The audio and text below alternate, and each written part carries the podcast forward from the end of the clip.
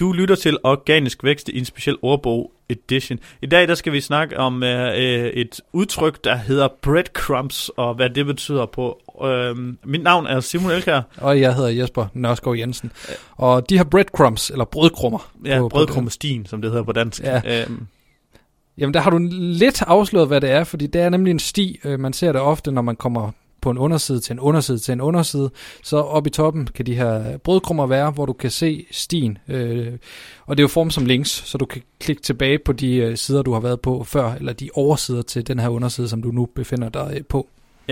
Øh, og det, der er det positive ved breadcrumbs, det er, at du fortæller egentlig Google om din sides arkitektur og hvordan den hænger sammen.